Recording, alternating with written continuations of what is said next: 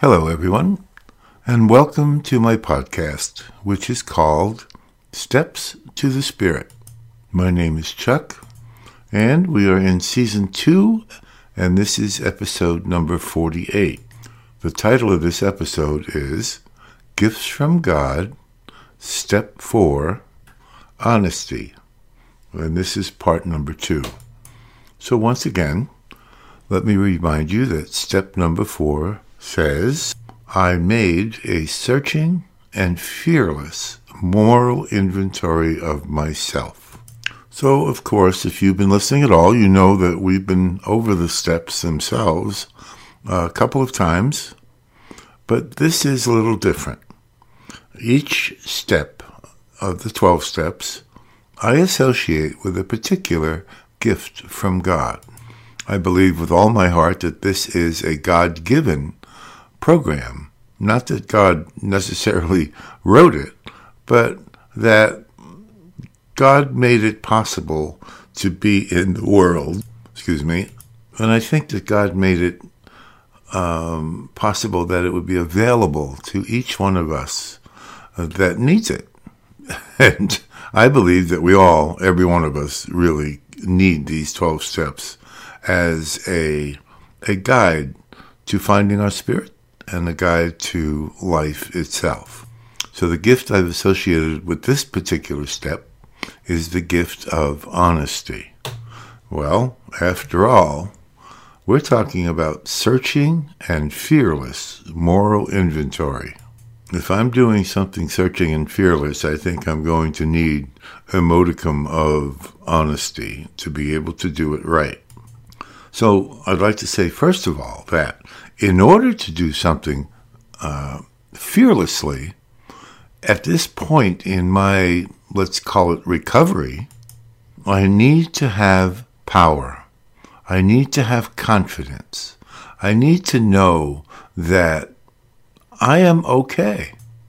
And how do I know that I am okay? Well, as far as I'm concerned, my friends, the way I discover that I'm okay and the way that I choose to trust in God is as a result of the three steps that came before this one. And they're kind of paraphrased in the literature that says, I can't handle it. God can, and I think I'll let him. Those are the first three steps in a nutshell, my friends. And once I've done those, once I've said that, I'll remind you again that perfect yes to God, to let God take over my life, to try to listen for God's decision as to what I should do on a day to day basis.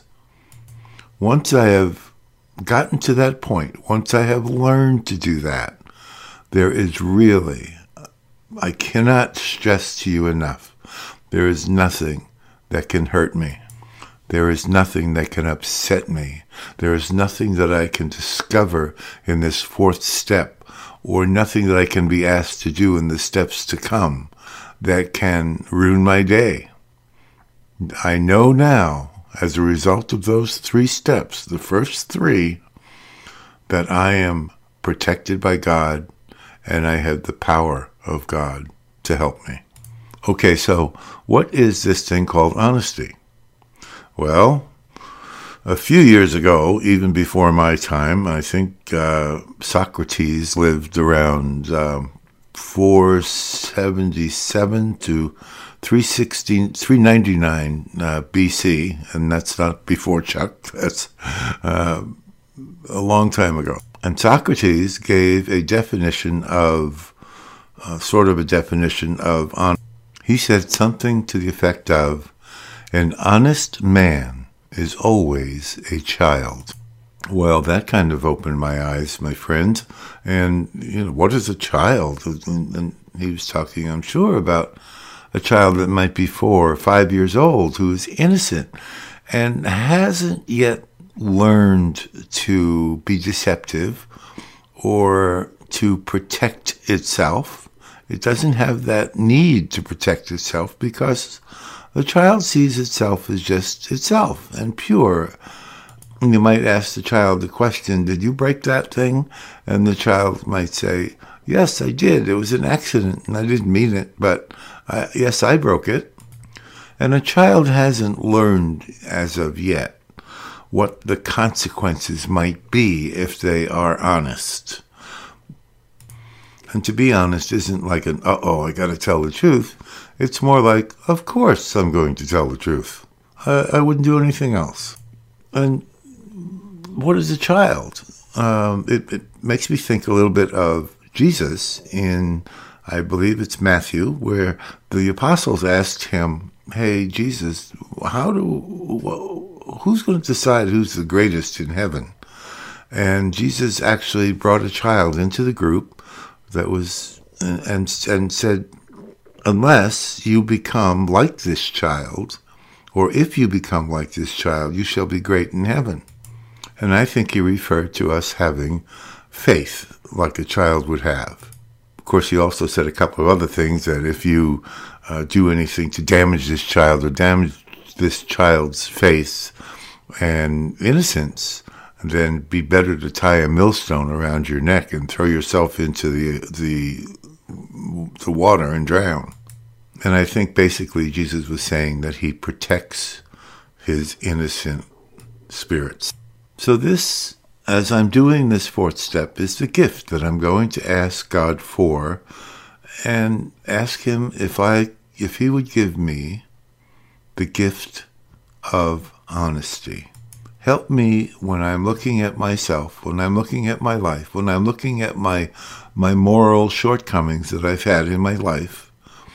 Help me to look at them as if I were a child and maybe more matter of factly, not with the fear of repercussions and not with guilt that, oh my God, I did this and I'm going to be punished, and not even with judgment, at least not judgment of myself as being, say, a bad person. I believe we do look at these things with judgment, but only as far as whether I think they were the right things for me to do or the right way to behave, and things that I may give up or do differently in the future. So, what are some of the other uh, things that I found that describe honesty?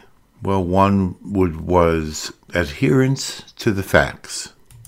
And to me, that kind of means that when I'm doing my fourth step, that I'm not embellishing or or making things up or trying not to listen to my ego. And it's like the old what was it Dragnet uh, series on TV that said, "I just need the facts, ma'am, just the facts." Another sort of definition was fairness and straightforwardness of conduct. But you know, I don't think I really need to convince you what honesty is. But what I would like to convince you of is that it is a gift that is yours for the asking from God in connection with this step. And not only this step, but also in connection with your life. Please, God, give me your gift of honesty. Honesty also would imply a refusal to lie, steal, or be deceitful in any way as we might see in some of the opposite meanings uh, that we're told about honesty, which is uh, deceit, dishonesty, or lying. Honesty would also avoid the possibility of blame or rationalization. So when I'm looking at my fourth step and I see this happened or that happened, and if I'm working with the gift of honesty from God, I'm not going to look at a situation and say, well, I wouldn't have done that if it wasn't for that SOB. Or I'm not going to rationalize and say, I might have done that wrong, but I really didn't have any choice because this happened and this happened, so it kind of made me have to do it that way and do it wrong. No, if I am being honest and I am trying to list the things, the, the moral record of my life in this fourth step, I am going to say, this is what I did. This is it. It's not something I'm proud of. It's not something that I wish to do any longer, but it's the way it really, truly was. Not because of anyone else, but because I chose to do it. And the step says, made a searching and fearless moral inventory of ourselves. So I'm not looking at other people as a cause for me doing something immoral, and I'm blaming them for my doing something immoral. Being honest is also just being factual. This is it. This is what I did. And okay, let's move on from here. And let me say one thing. I'm not saying that it's easy.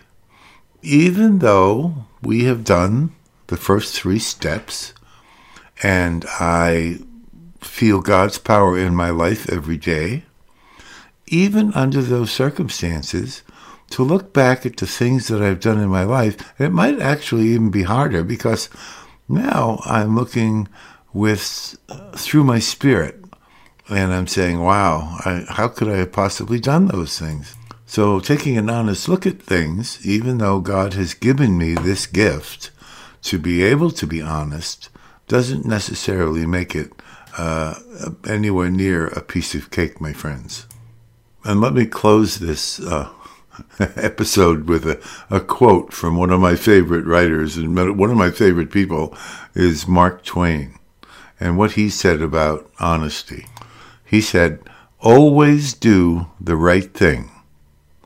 This will gratify some people, and it will astonish the rest.